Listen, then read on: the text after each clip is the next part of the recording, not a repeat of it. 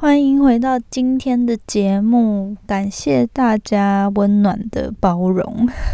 上周末呢，我真的不知道为什么感冒，然后喉咙非常的痛，就真的觉得啊不行，这周要好好休息。希望呢，未来这样的状况可以越来越少。虽然说礼拜一没有发，但是我赶快补在这周结束前，还是赶快发一集，然后希望。你们还是可以找时间收听。那今天呢，就是会花点时间来聊聊有些人在 Instagram 上面问我的一些问题，用一个比较轻松跟闲聊的方式，就是跟大家分享我自己。如果是身为一个朋友，会是给什么样的建议？整理了七个问题，那我们就来一一分享吧。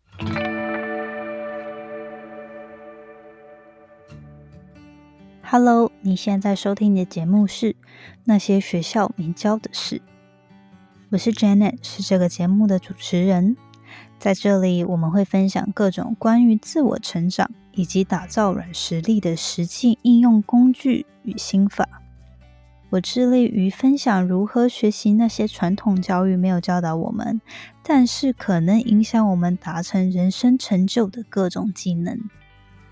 这个节目会透过我分享个人的经验和心得，以及采访在生活中已经创造他们独特个人成就的人，来分享他们的故事与见解。那现在就让我们一起开始学习那些学校没教的事吧。在今天的节目开始之前呢，也一样分享一句话，是我最近在听其他 podcast 的时候听到的，然后非常喜欢。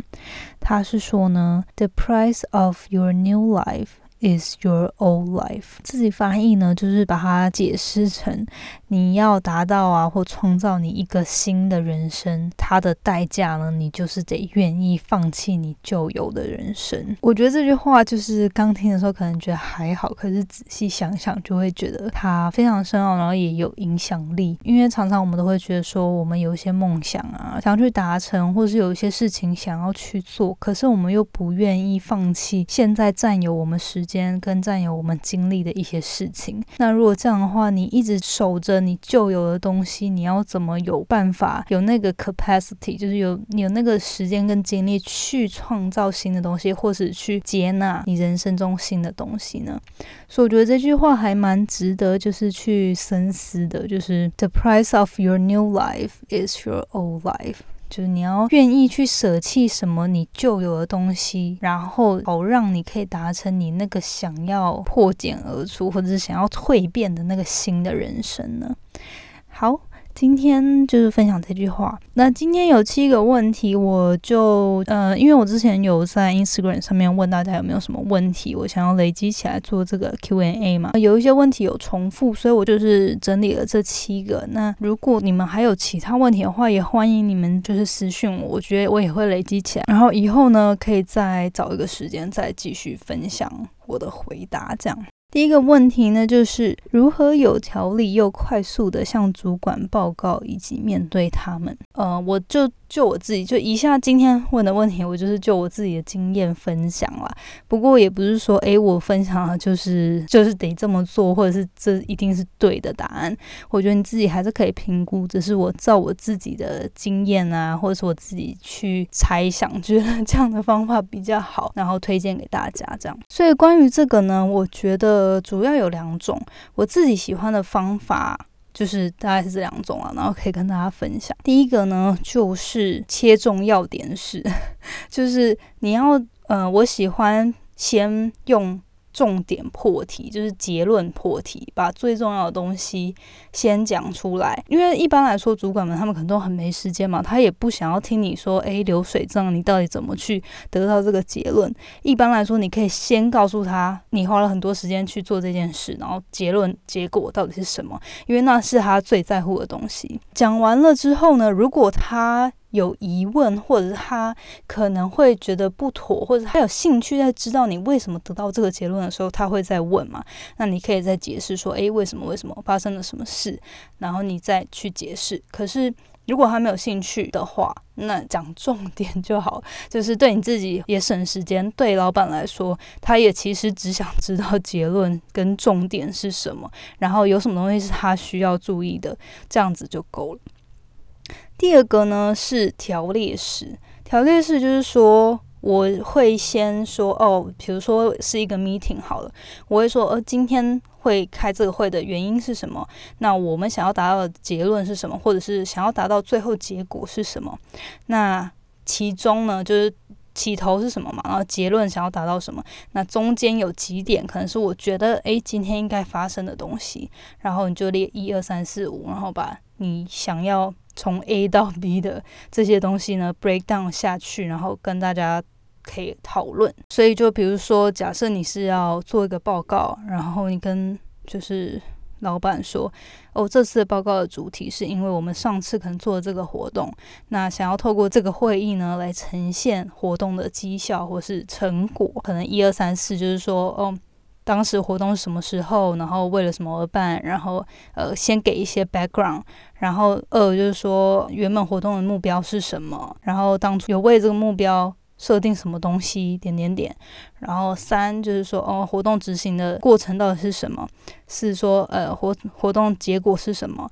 然后成效是什么？最后就是结语说跟我们原本预期的差多少，或者是跟有达到目标没达到目标？没有达到目标的话，为什么？那我们学到的过程，我们学到的东西是什么？如何应用在下一次可能类似的活动，或是可以预防犯同样的错误等等的。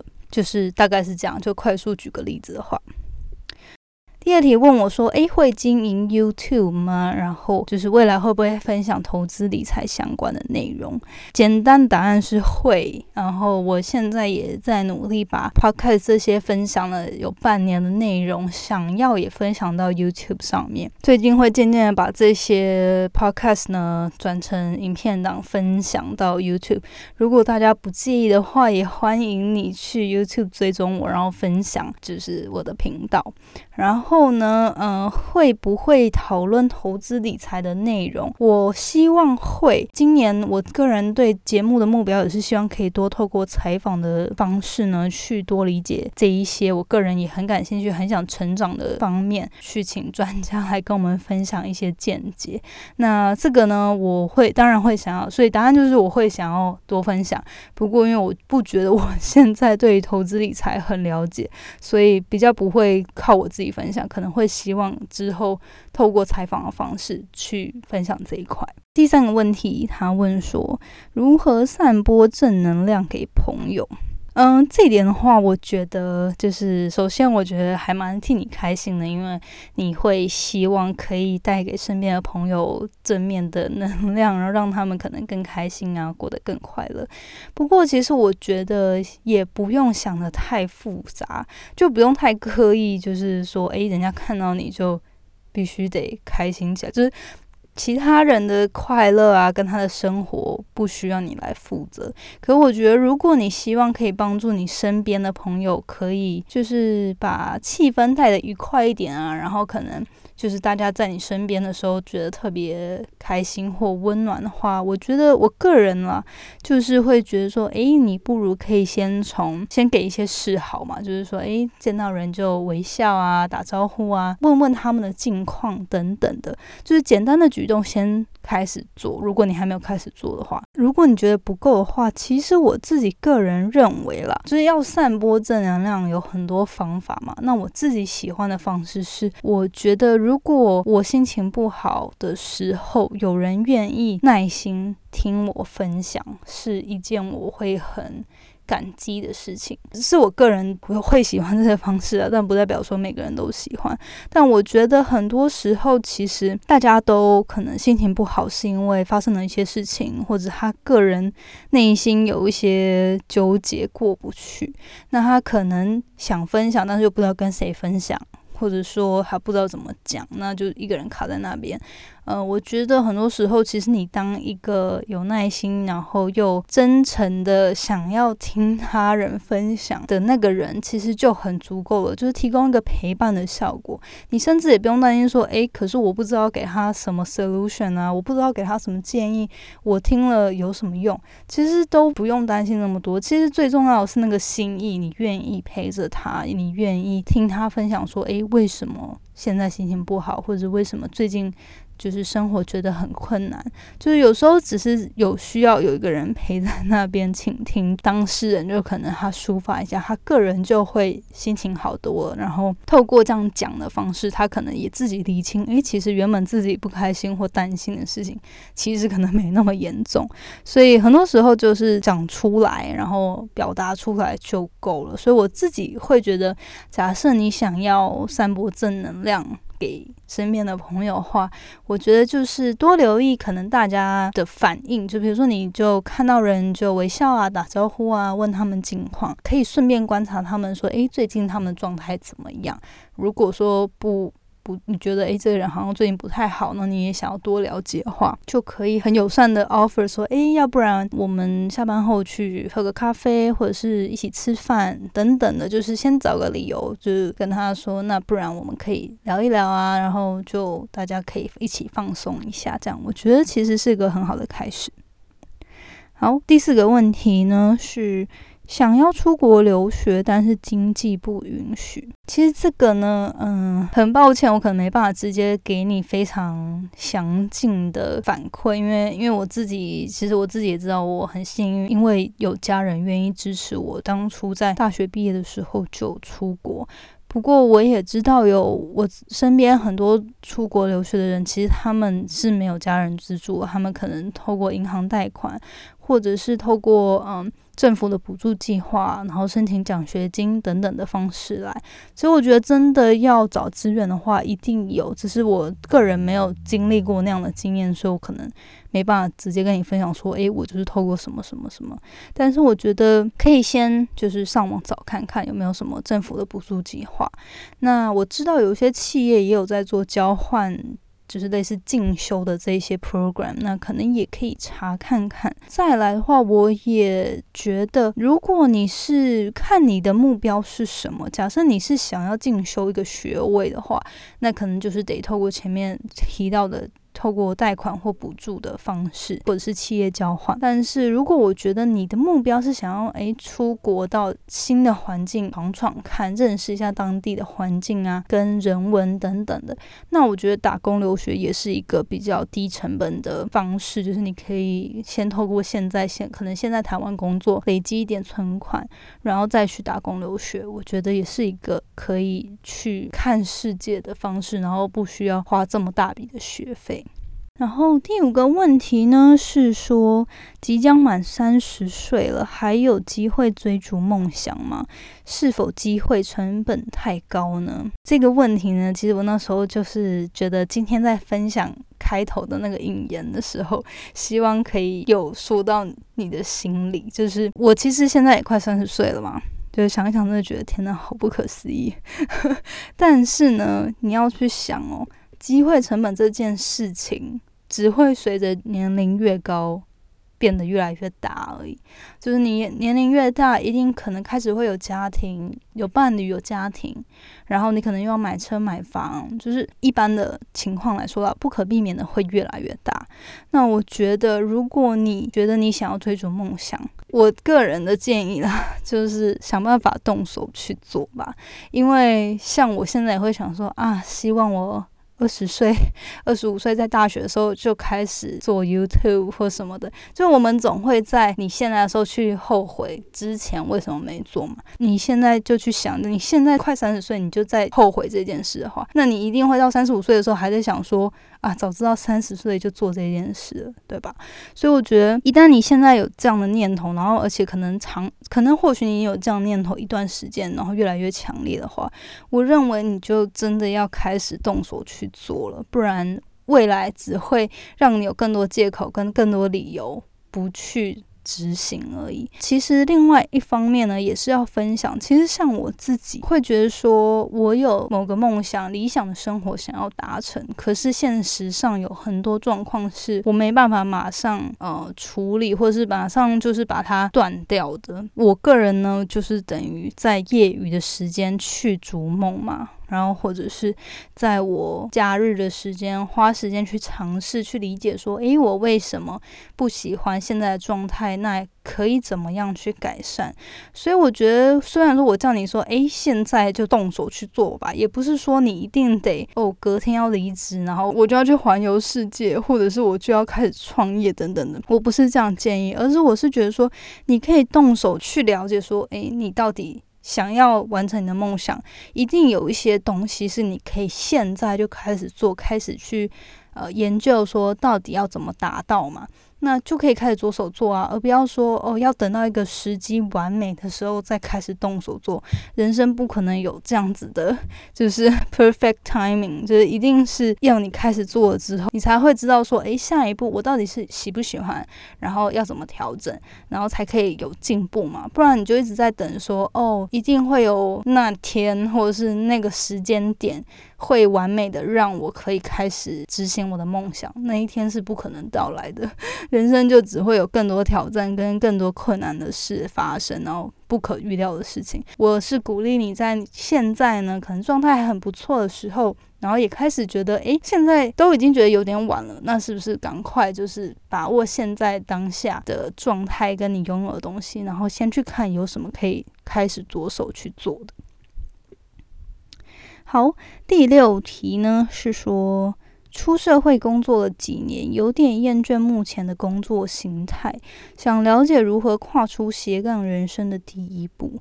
那其实我觉得这个跟刚刚那一题有点类似，就是可能对现在的状态不满，然后心中有一些其他想做的事情，可是不知道怎么开始，或是不确定到底该不该开始。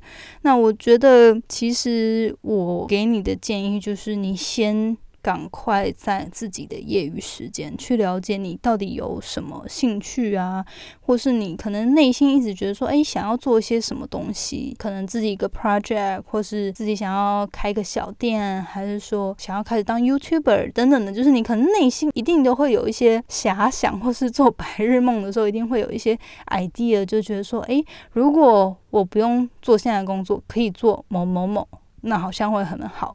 那一旦你有那些想法的时候，你就先把它记录下来啊。那些到底是什么？有什么东西是你可以现在就去尝试的？像我一直以来都觉得啊，好羡慕当网红哦，然后 YouTuber，感觉每天都是穿着美美的，然后就对着镜头讲话，然后就可以有业配啊，或者是有一些就是透过网络创业这样子，好像很好，就你就可以自己当老板嘛，然后也不用去公司。可是。我自己试过拍影片，然后上传，然后要去宣传这些东西的时候，你就会发现，哎，其实你原本梦想的那个美好东西，或许并不是你想象中这么美好，而且或许其实跟你预期的完全不一样，然后其实你会不喜欢。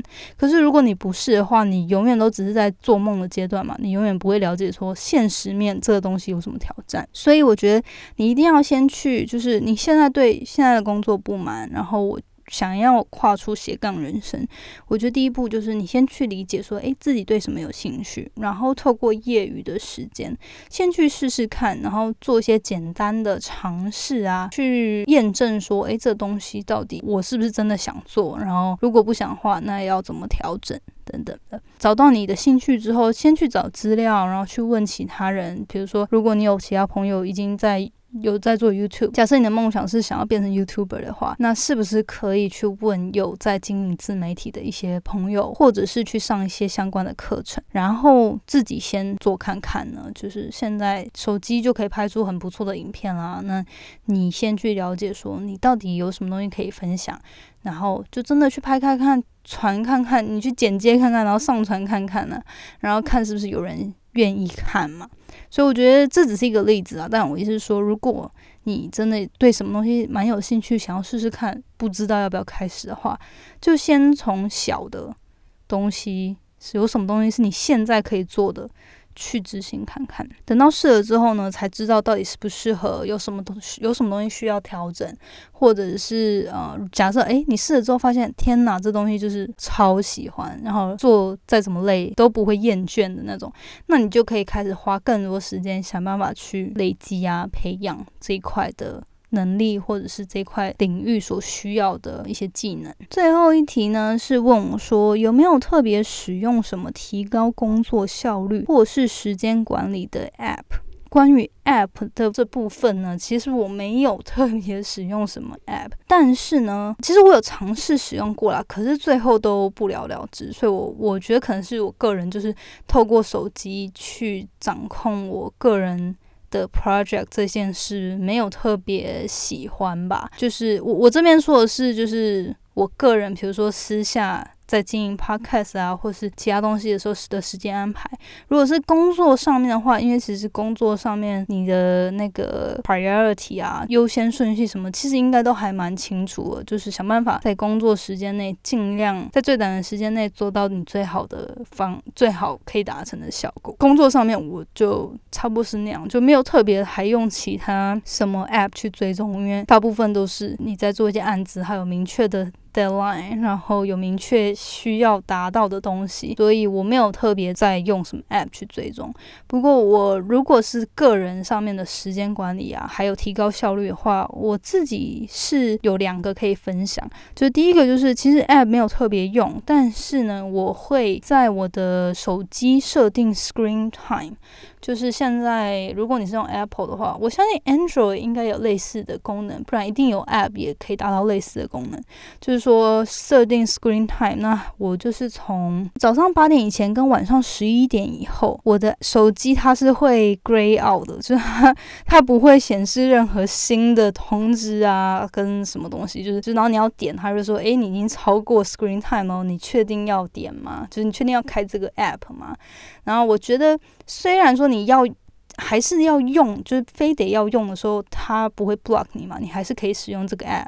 可是就是大多数的时时间，我觉得透过这个提醒呢，就可以告诉自己说，诶，十一点后不要再用手机了，就放在旁边，这样。所以我觉得这个你们可以去试试看。如果你是想要减少自己用手机的时间的话，我觉得这个对我还帮助蛮大的。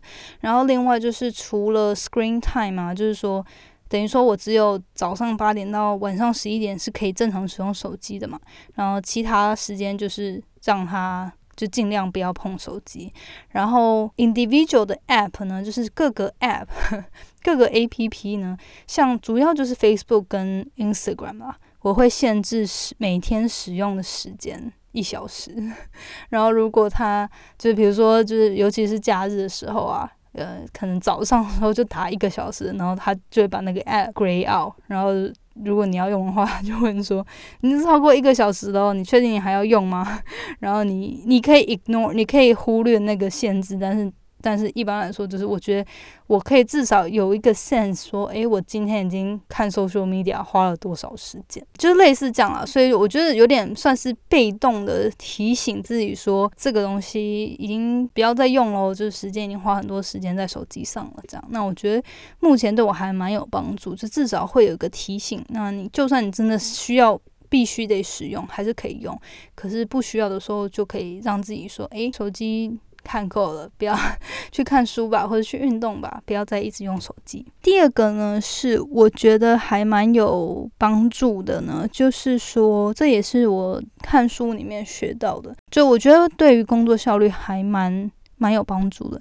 就是说不要做待办事项清单，就是 to do list，而是做一个 result list，就是说一个结果的清单吧，可以这样讲。因为一般来说，我们都会说，哦，你要。安排时间，你就每每天早上写你今天要完成什么事项嘛，代办事项全全部列出来，然后达成了就打勾什么的。一直以来我们都是可能是这样觉得，可是后来我觉得听到这个 concept 呢，我就觉得比较受用。它背后的概念原理呢，就是说你不要去想说你到底每天要做什么各种繁琐的事项，而是去想说你今天要达成什么目标。达成什么目标，可能就两三大项。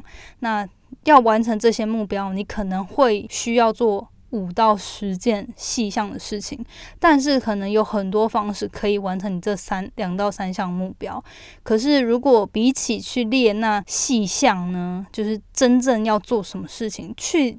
列你当天要达到的目标，可以让你去促使自己发挥创造力啊，或者是发挥平常可能不会做的一些方法，就是让你强迫你去一些 think outside the box。去达到目的吧，可以这样想。举个例子好了，假设你是一个行销人员，那今天的目标是你需要卖出三样东西，可能原本就有的方式呢，我们会说，哦，我可以写个十封 email 去寄给之前有跟我买过东西的人，然后再寄个五十封 email 给从来没有买过我们东西的人去推销他们，然后也可以去 social media 去 post 去宣传。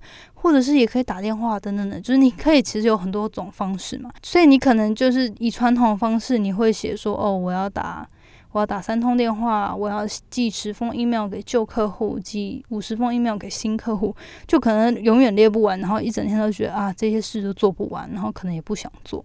可是如果你每天就是写 result list，就写说要卖出三项的东西。你就可以去想说，好，那我今天以今天的心情或今天的状态，最适合用什么方法？可能是今天我会去一个 event，那我带三样东西，我就直接去那 event 卖，或者是打电话给三十个人，然后不管怎么样卖出去，或者是诶，我知道某个。客户他最近需要这些东西，那可能那客户就一下跟你买三个，对不对？就是你懂我意思吗？就是你不要专注在每天要做的细项上面，而是去专注你每天到底要达成什么目标。专注在目标上面的好处，可以帮助你去激发一开始只是单纯列细项不会想到的一些方式。所以我觉得这个呢，就。对我还来说还蛮实用的，所以跟大家分享。好，今天呢就分享到这边，希望今天的 Q&A 呢对大家。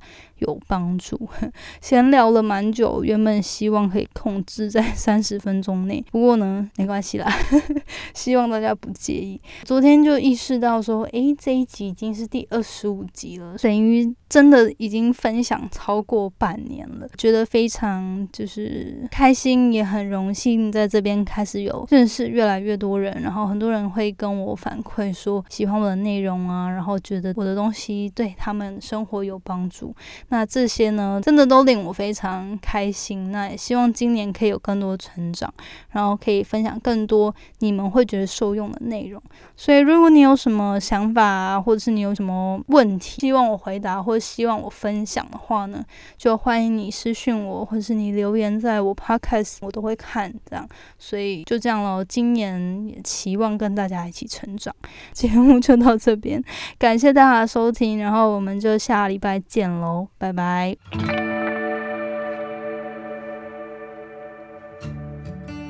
最后，谢谢你收听那些学校没教的事今天的节目。你的反馈是我持续经营的动力。我也很希望可以听到你对于这次节目的想法，或者是未来你希望可以接收什么样的资讯与主题，我才可以改进并且发展更好的内容。所以不要害羞，欢迎你到我的 Instagram 来跟我聊天。我的 Instagram 的账号呢是底线 J A N E T 点 L I N 底线，或者是你可以直接搜寻 Janet Lin，应该就找得到。如果你喜欢使用脸书的话呢，欢迎你也加入我们最新成立的脸书成长社团，你可以在上面搜寻“创时代成长谈心事”。我们会在里面分享所有有关自主学习、个人成长、职业发展或是斜杠生活所有相关的主题。欢迎你加入我们，一起成为更好的自己。